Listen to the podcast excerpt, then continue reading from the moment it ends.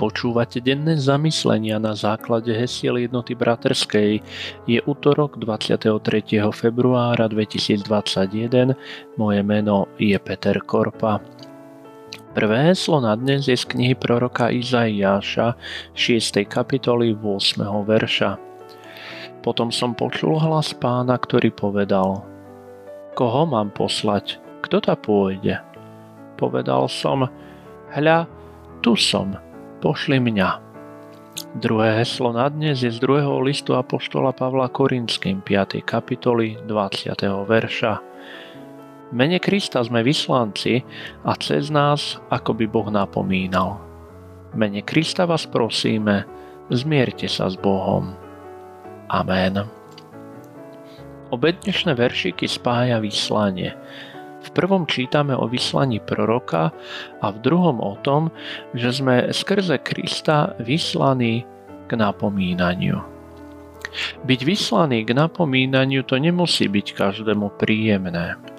Nie každý má ten dar napomínať iného, a aj keby ho mal, radšej sa napomínaniu vyhýba, pretože medzi napomínaním a kritizovaním je veľmi tenká hranica.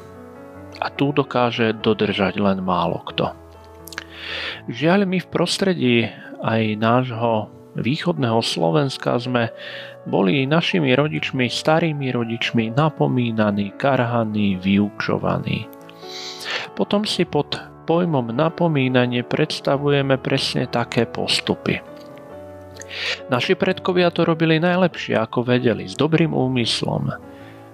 Ale keď sa povie, aby sme napomínali, potom máme tendenciu sklznúť do akéhosi presvedčenia, že keď napomíname, sme lepší ako tí druhí.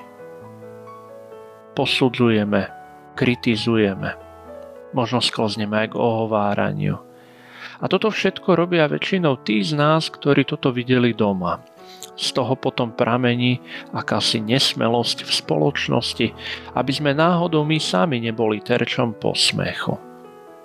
Prináša to veľa psychických neduhov a k ničomu to nevedie. Kritiku nemá nikto rád. Akokoľvek by sme sa snažili niekomu pomôcť aj skrze kritické slová, ťažko ju prijímame. Keď však vyhodnotíme, že úmysel človeka je naozaj pomôcť nám a neublížiť, potom sa na vec pozeráme inak. Teda napomínanie je z môjho pohľadu veľmi náročné v tom, že ten, kto napomína, musí mať dostatočný odstup od problému a zároveň musí pozorne sledovať svoje úmysly. Nemožno k napomínaniu pristupovať prvoplánovo, ako si to niekto predstavuje. Pôjdem a poviem jemu alebo jej, čo si myslím. Prípadne pôjdem a ukážem mu alebo jej, kde je pravda. Toto je absolútne neprípustný prístup. Všimnime si, že aj proroci, aj Izaiáš, keď prorokovali, robili to z vyslania Boha. Neboli to jeho slova, ale Božie. Ale to tiež neznamená, že pôjdem skritizovať alebo urobiť to, čo som pred chvíľou menoval ako nesprávne, a vsuniem do toho iba to, že veď mi to zjavil Boh. Myslím si, že keď chceme niekoho posunúť a v dobrom mu poradiť, musí sa to diať v láske. Najlepšie je naviesť človeka, aby na svoj problém prišiel sám. Drahý Bože, ak chceš, aby sme napomínali, nauč nás robiť to tak, aby tá druhá strana cítila, že to robíme pre spásu našich duší. Chráň nás od akejkoľvek pýchy, ktorá by v našom vedomí vyvolávala pocity, že sme lepší od iných.